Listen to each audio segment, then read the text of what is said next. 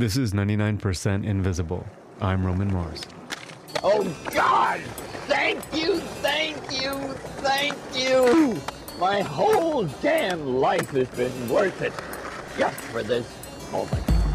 So, I was once walking the city with my friend Kathleen, who's an environmental scientist, and she was pointing out the spray painted markings of letters and arrows that you see everywhere on the street. The markings indicate where utility lines are running underground so they're not damaged by construction. And it turns out they're color coded by the American Public Works Association. Red spray paint means electrical power lines, and yellow is natural gas. And I'm looking this up now on Wikipedia because I don't remember all the details. Green means sewage and drainage lines. So, public works people and construction crews have their own lo fi augmented reality scribbled right on the street, like a giant map in plain sight. It's a different way to see the city. But it's not just utility workers. The city also reads differently depending on your knowledge, your experience, or if you happen to be standing on a rolling plank of wood. I, have been lucky enough to go to these amazing places like Taiwan or, or LA, but I only ever get to see like the weird places that skaters go to, like industrial parks or some handrail in the middle of a school somewhere. That's our guide today, skateboard photographer and radio reporter Andrew Norton. My friend Ariel and I are skating in downtown Toronto, kind of carving through the big, empty corporate plazas. It's hard with a backpack. yeah, I'll give you one of these though. To a skateboarder, the city looks different. Something I definitely always do is um, is look for opportunities to skateboard. I can't I can't help myself. We compulsively look for things like ledges or curb cuts, mundane stuff that people walk right past. But to a skateboarder, even a pole that's been bent by a car is a thing to skate. So you're always on the hunt. Like, I'll make my wife stop the car if I see something new. Dude, I even like, I even when I'm watching movies will be looking for spots. you look for spots in movies? Whoa, Andrew. Like, I've watched The Simpsons and I'm like, you could skate that hubba. you know what? I guess I do that too. Wait, what's a hubba? A hubba is what skaters call a ledge that runs down a flight of stairs parallel to the stairs. And it's named after a famous spot in San Francisco called Hubba Hideout. Hubba is slang for crack. So I guess people used to used to hang out there, used to gather there to to smoke crack. It's particularly skateboard worthy. Yeah, because it's this perfect ledge that runs parallel down the flight of stairs. I, I mean, ask any skater, go to any skate park. Uh, you know, every skater will know what a hubba is. And that is how I'm going to exclusively refer to them from now on. I'm always looking for things like that black wax caked on a ledge or wheel marks on a wall. These are little breadcrumb trails left by my people.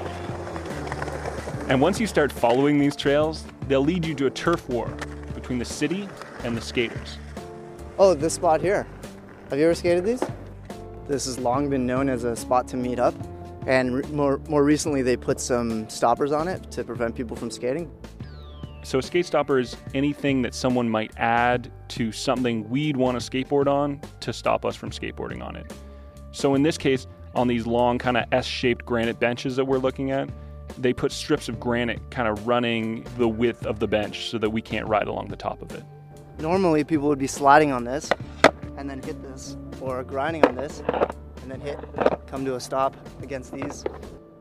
I imagine most people don't know what they're there for. So as skateboarders, I think we're, we're, we're hypersensitive and very aware of these small things that get added. Well, one of the, the the most traditional type of thing you'll see uh, will be some kind of a metal peg or raised metal um, attachment that is either built into a wall or attached to a wall afterwards. Uh, and what that does is it creates a discontinuous edge. Tony Bracali is an architect from Philadelphia. He's fascinated with how skaters interact with the city. And though he's not a skateboarder himself, Tony's always kept tabs on the types of anti skating measures the city can deploy. And then it, it gets more extreme and more ridiculous where, you know, there are companies that sell things that look like metal seashells and metal crabs that I guess for some reason that's meant to be more um, aesthetically pleasing. I don't know. Those aesthetically pleasing skate stoppers are all around the Embarcadero in San Francisco. To Tony, the reason why modern cities are so perfect for skateboarding goes back to a French dude named Le Corbusier. Tony Bracali wrote an essay called Thanks, Le Corbusier from the skateboarders. In it, he contends that Le Corbusier, as the platonic ideal of the modernist architect with his cool glasses and love of concrete, is the patron saint of skateboarders. Modernists were the ones that reinterpreted a bench in a park as a slab of granite. Um, reinterpreted, you know, kind of flowing landscapes, grassy areas as these kind of paved open plaza spaces, and it just turned out that that that wide open space with nice granite ledges at the edge made really good skateboarding space. And who would have known? the prime example of modernist landscape architecture that's inadvertently perfect for skateboarding is Philadelphia's Love Park. Its real name is JFK Plaza, but it's called Love Park after Robert Indiana's giant love statue with that slanted O that was put there for the United States bicentennial. In the center of Philadelphia's City Hall. And if you draw a line from City Hall to the Art Museum, there's a diagonal boulevard that connects the two. And along that axis is where Love Park was placed. The two tiered plaza takes up an entire city block. In the center, long, wide steps cascade down to a giant circular fountain. Above, on the main level, granite planters surround the plaza, as well as lots of rectangular marble benches. It's a space only a modernist or a skateboarder could love. And it's awesome for skating because you can do what we call lines, which is like a series of tricks. So you could do like a switch crook on one of the benches and then a fakie tray flip, and then if you wanted to, you could do like a switchback tail on another part of the park. Oh, and the granite tiles can even be pried up to make little ramps to launch off of. The park was conceived by the late Edmund Bacon as part of his undergraduate thesis at Cornell. He later made the park a reality as the executive director of the Philadelphia City Planning Commission with the help of architect Vincent Kling. Ed's been a big deal in the architecture world since the 50s when he shaped how Philly looks today. His vision for the city even put him on the cover of Time magazine. He also happens to be the father of Kevin Bacon. Really? Now you're now you're one level away from from Kevin because you're talking to me. So, and I'm actually wait, that'd be two, right? Actually, I think that's four degrees. This is the closest I've been in that game. This is very exciting. So there you go, my friend. I'm happy I could help you there. Bacon's design turned out to be perfect for skateboarding. And in the 80s, when skating took to the streets, the timing was perfect for skaters to claim Love Park as their own you know there was kind of a suburban migration there was um, less interest in density and so places like love park were kind of sitting there not being used in the early 90s, skaters started filming themselves at Love Park, and the videos found their way to the epicenter of the skate world, California. Suddenly, Philadelphia was a destination for skaters. And as the skateboarding industry grew, so did the popularity of Love Park. By the late 90s, pro skaters moved to Philly just to skate it every day. They built their careers shooting photos for glossy skateboard magazines at the park. You could even virtually skate there in Tony Hawk's famous video game. So as an awkward 14 year old passing through Philly on vacation, I was like, Dad, we gotta go to Love Park. So I got to skate the ledges and stairs I saw in videos and on my PlayStation while my dad read the newspaper by the fountain. I wouldn't be that excited again until I got my braces off. Even though Love Park was like Mecca, it was never legal to skate there. I don't think it's legal to skate at Mecca either. Skaters would get tackled by cops, ticketed by undercovers, or have their boards taken away.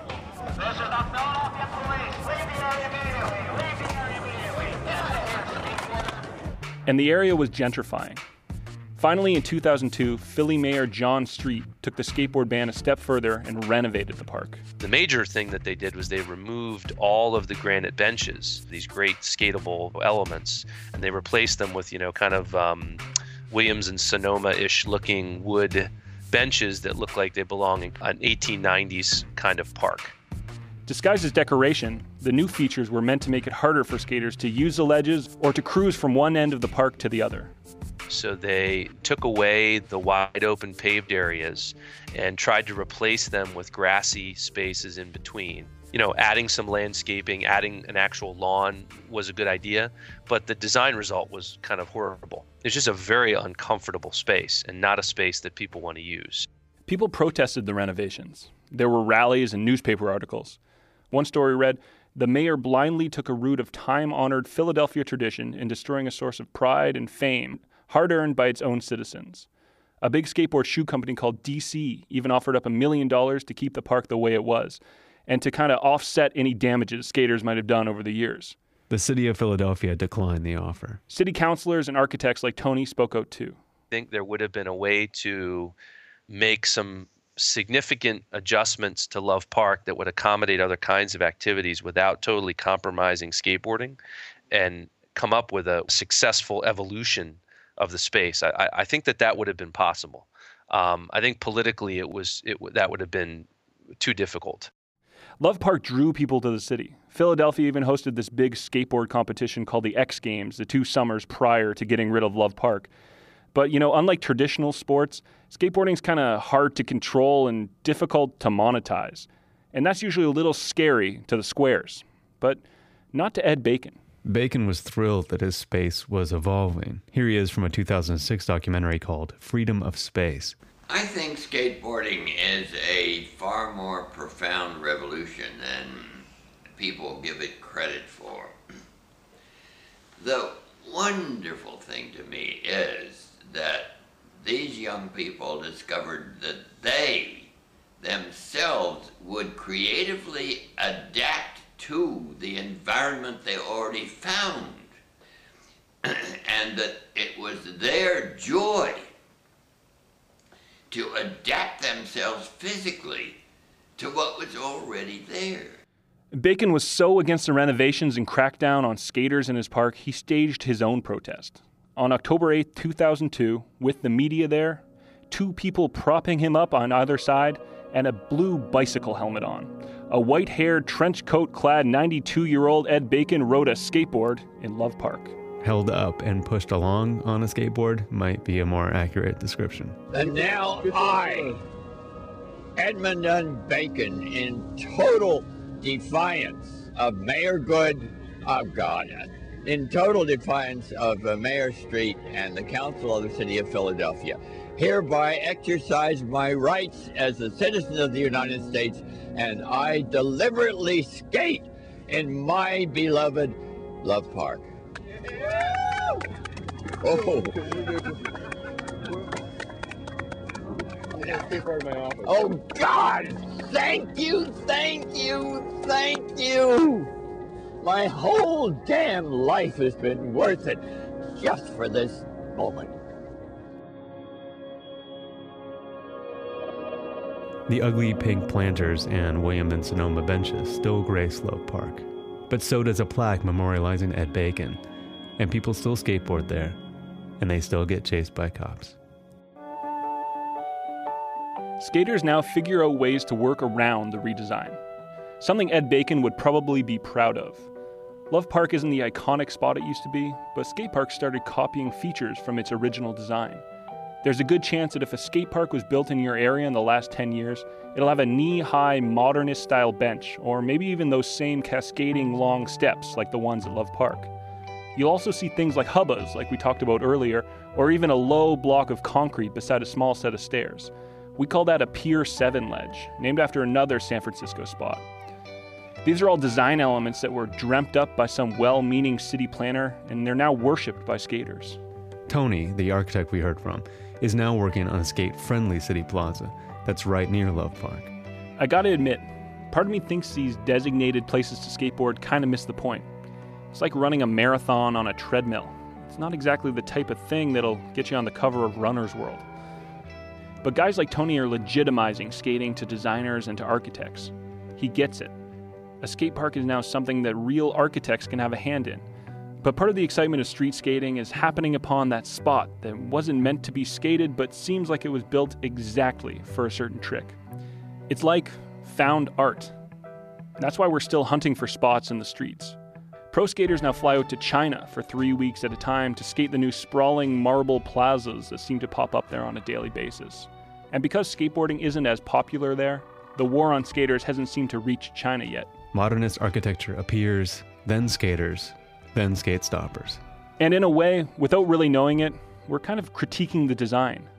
Skaters say, We don't care what you made it for, this is how we're using it. And when you land a trick there, it's like a secret victory. You put your own mark on a place. And now even us squares can read those marks too.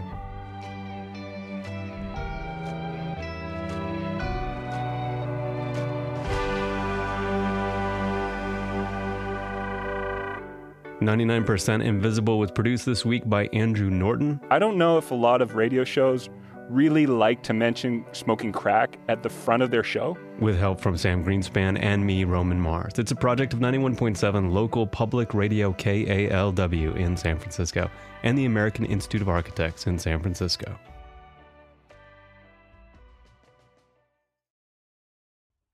We often don't think of winter as a time of growth or creation, but if you think about it, it's the perfect time to create your own website because you're cooped up, you're thinking about being productive, and now Squarespace can help you do it. With Squarespace, you can take your cool ideas, your creative content, your services and goods, and you can turn them into a beautiful website in just a few clicks. This is because their easy to use templates are created by world class designers, and then you have the ability to customize the look and feel and the different settings for your own needs. For example, my site, romanmars.com, I made with Squarespace. The landing page features a close-up of me talking to a microphone, so it has my, you know, my very handsome beard. But if I should ever shave it, I don't have to wait for my web guy to change the photo. I can do it myself, and maybe the next photo will feature my soulful eyes. On one of the pages, I've also picked out some of my favorite episodes of 99% Invisible to share, and the audio is conveniently embedded, even on mobile. Try it yourself. Go to squarespace.com slash invisible for a free trial, and when you're ready to launch, use the offer code INVISIBLE to save 10% off your first purchase of a website or domain.